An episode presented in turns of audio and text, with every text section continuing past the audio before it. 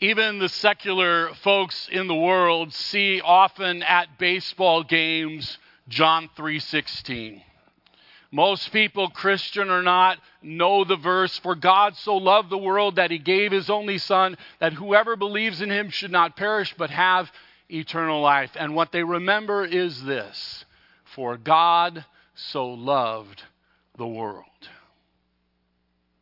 It's clear that God loves the world. That is, it's clear in the biblical proclamation. It may not be so clear in the experience of life. It may be a clarity for which we need to be reminded when we're grieving, when we're struggling, when our children are sick. There are times when our circumstances can overwhelm our experience of God's love, and we need to hear the good news of the gospel proclaimed afresh for us. And so let me suggest to you that you hear this John 3:16 in this way. God so loves me that he gave his son. Because it isn't just the world we're talking about, it's you. There's another verse in uh, Galatians chapter 3 that says this You are all God's children through faith in Christ Jesus. Now I'm going to I'm about to move into a bit of the sermon just for a moment uh, that may make you uncomfortable. I say that because uh, the world doesn't like what I'm about to say, and our culture rejects it. But I want you to know that what I'm about to tell you is biblical, not theological. It is the truth of the proclamation of Scripture. It is a part of the promise of God. That is, that while both things are true, for God so loved the world, and we are made children of God through faith, that is not the same thing. Our world suggests that because we're all loved by God, because we're all as human beings created in the image of God, it talks as if we are all children of God, and we are not. At least that is not the biblical proclamation. The biblical proclamation suggests that God, in a covenant with Abraham, chose the people of Israel to be his chosen people, to be his covenant people, to be his family. Romans today is going to readdress that in some ways that I think we need to hear afresh. But before we move there, we also want to remember this truth about that covenant that I believe over a period of history in the Old Testament, the people of Israel forgot. And therefore, the challenge of the New Testament was to remind them of this truth. And that is in these words from Genesis. And through him, meaning Abraham and his offspring, all the nations of the earth will be blessed. God's promise to the people of Israel to be the chosen people had as its intention from the very beginning that through that chosen people, all the nations would be blessed. All the nations would be invited into this relationship with God that comes through faith.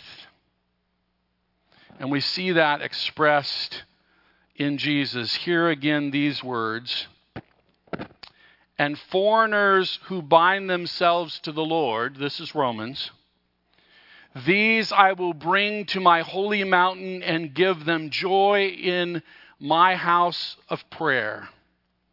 My house will be called a house of prayer for all nations. the sovereign Lord declares, He who gathers the exiles of Israel, I will gather still others to them besides those already gathered.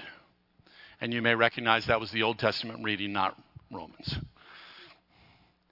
This is God's intention. God's plan for the world from the beginning, as He chose the people of Israel to be His chosen people, was to work through His people to bless all people. To respond to the brokenness and separation that sin had brought into the world, to restore all people back into a relationship with God the Father, and to use His people to do so. The people of promise in the Old Testament seem to, at least on occasion, lose their way. On occasion, what we see in the Old Testament is the people of Israel think of themselves as godly and special and loved, and the rest of the world as heathen and dirty and rejected. They saw themselves as having been cleansed and made righteous by God, and if they affiliated with those people, they would be contaminated and dirty and unclean. And so they separated instead of loved, instead of living their lives as an example of the goodness of God, that all glory would go to God because of the goodness with which they were blessed. I say that because the strategy of God has not really changed. And we see that as we move into the New Testament, and as we see that as we move into Romans. And I hope we can see that as we recognize the presence and calling of God upon our lives as His people. Nietzsche said these words. It was from the mouth of a madman, and the madman said as follows God is dead. God remains dead, and we have killed him. How shall we comfort ourselves, the murderers of all murderers? What the holiest and mightiest of all, excuse me, what was the holiest and mightiest of all that the world has yet owned, has bled to death under our knives. Who will wipe this blood off us? What water is there for us to clean ourselves? What festivals of atonement, what sacred games shall we have to invent? Is not the greatness of this deed too great for us? Must we ourselves not become God simply to appear worthy of it? Circumstances, hardship, evil in the world, causing philosophers to believe there is no God and further articulating that we must somehow become our own gods, even though it is beyond us to do so. I want to suggest that this is hopelessness. And I want to suggest that often our world communicates a word of hopelessness. Bad news. The opposite of gospel good news that brings despair and discouragement. It comes through philosophers, it comes through words of pain and suffering and grief. And it often rings true to the circumstances in which we find ourselves when life is hard. At the end of our time in Tanzania, Marilyn and I went to Moshi uh, to visit the work of Courage Worldwide and Courage House. This is the coffee house that we learned about when we were still in Tucson and they were starting to build. And it has become a brilliant and beautiful, not only coffee house, but restaurant and even gathering place.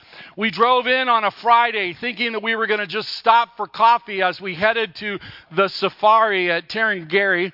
And, and what was happening was all of the NGOs were having uh, this, this beautiful, like, uh, uh, um, not garage sale, but uh, like harvest festival. Uh, there were people everywhere. There were smiles on faces. There was joy as, as those working for the good of the people were coming together and mutually supporting their work and using their crafts. And it was absolutely gorgeous. Not to mention the fact that Moshi itself is pretty gorgeous. It's a very lush, beautiful green, especially this time of year, compared to a lot of Tanzania, which is a little more desert esque. And so it was a beautiful place to be. The next day, Marilyn and I visited not the restaurant, but the, let me call it a compound. The place where the people that Courage works with, the girls, are gathered to experience love and counseling and healing and education. We walked into the first classroom. It was the oldest girls. I think they were probably 14, 15, maybe 16 years old. They had been at Courage for a while, and I walked in, and not to show you how stupid I am, but I looked at the blackboard, which had trigonometry on it, and I didn't understand a word of it. These girls were learning advanced math, and when we walked in the room, they stood up and their shoulders were back and their heads were held high and their eyes were filled with hope and joy and confidence. And I was like blessed to be in the room with them. And as we continued through, we went to each classroom. And at each successive classroom, we were with younger girls who had been at Courage less time.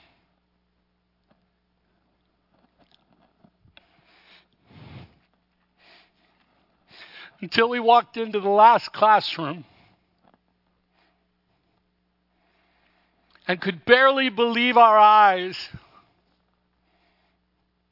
that girls 8 to 10 years old that had been at Courage for about four months, having been rescued out of sex slavery and trafficking at eight years old.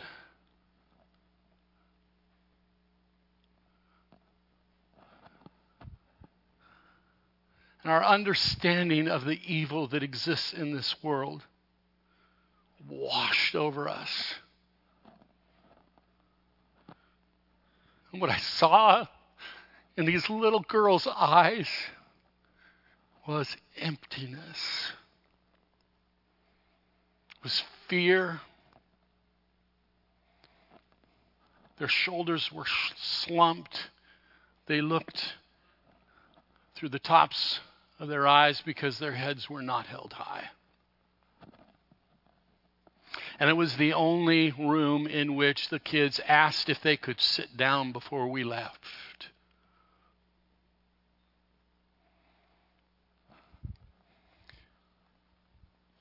And as I processed that brokenness,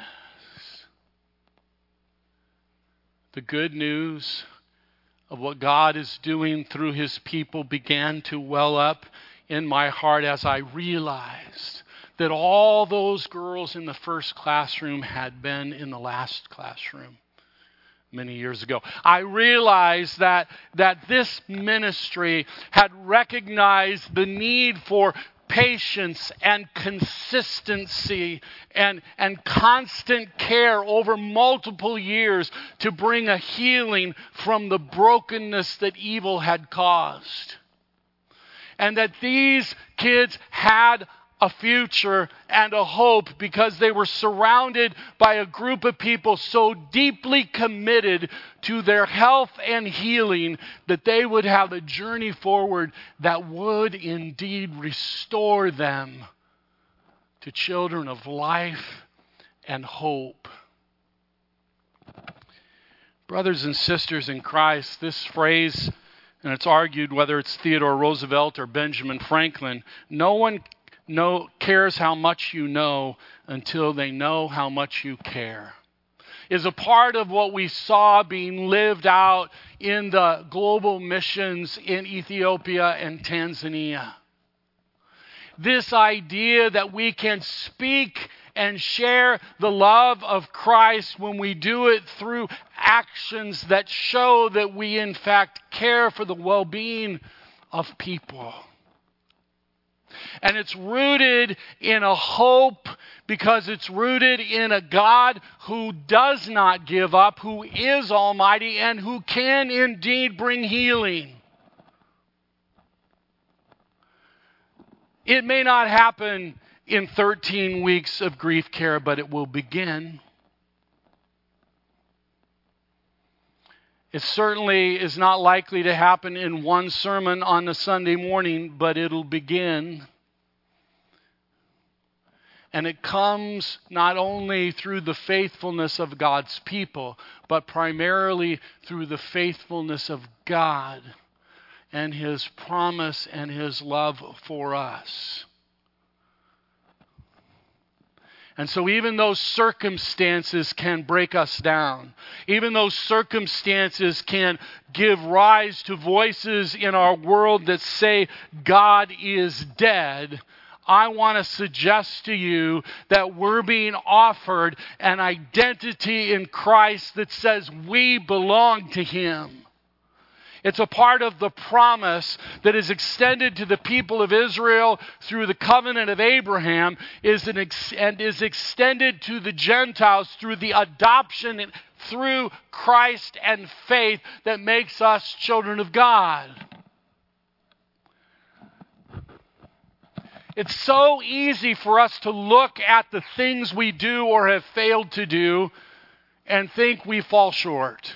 It's so easy for us to look at the circumstances of our lives where people have let us down, sometimes in ungodly ways, literally.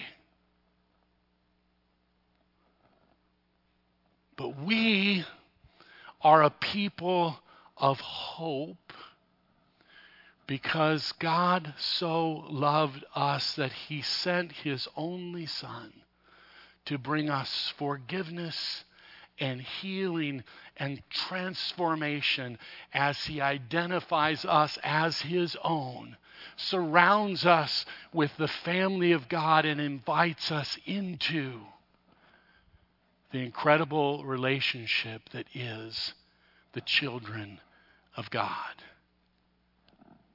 who have a good, good Father in heaven. And so I say to you, brothers and sisters in Christ, we need each other because in our own lives we need again and again and again and again to hear the reminder that you matter to God, to hear the reminder that God loves you, to experience the love of God through the hands and embrace of God's people.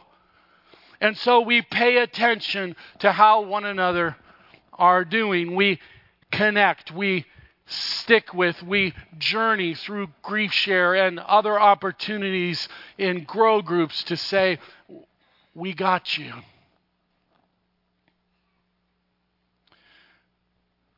Because we need to hear again the promise and the faithfulness of the hope that comes from our God who loves us so much that he gave his son for us, and especially in the storms of life.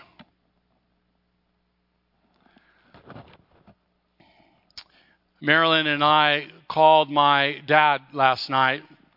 My dad lives in Oregon, and we talk, you know, maybe once or twice a month, but we hadn't connected since we got back last week. And so we were calling and connecting. And my dad asked me this question. He said, Hey, are you, are you concerned about the storm that's coming? And I said, um, No, not really. Um, it's not likely to reach up here into you know, central and northern California, it's really going to impact more the people in the south, in Mexico and in southern California, and probably even into Arizona. We're good.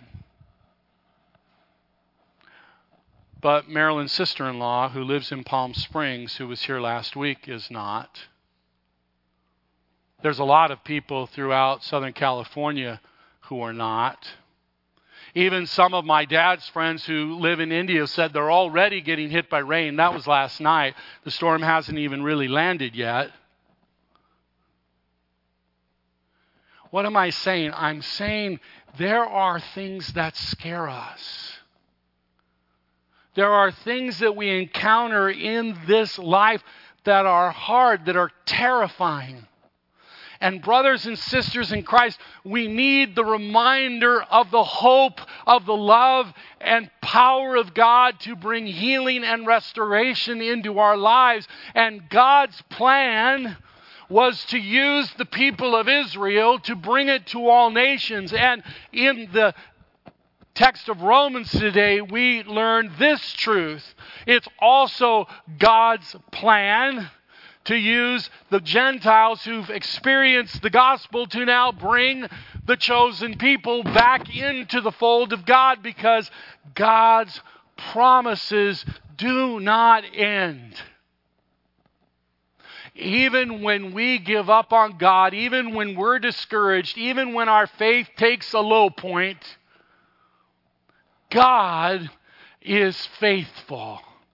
And we, as His people, need to hear the good news of God's love and power at work in our lives to bring healing and restoration, to bring hope and encouragement. And He does it through you. He's done it over and over again. He will continue to do it over and over again as you share your smiles, as you share your hugs, as you share your prayers, as you share your silent presence in accompanying one another through the daily challenges of this life, held steadfast by the unyielding promise and love of God who is our Savior and claims us as His own the grace of our Lord Jesus Christ be with your spirit. Amen. I invite you to stand and recognize in song how sweet it is to trust in Jesus.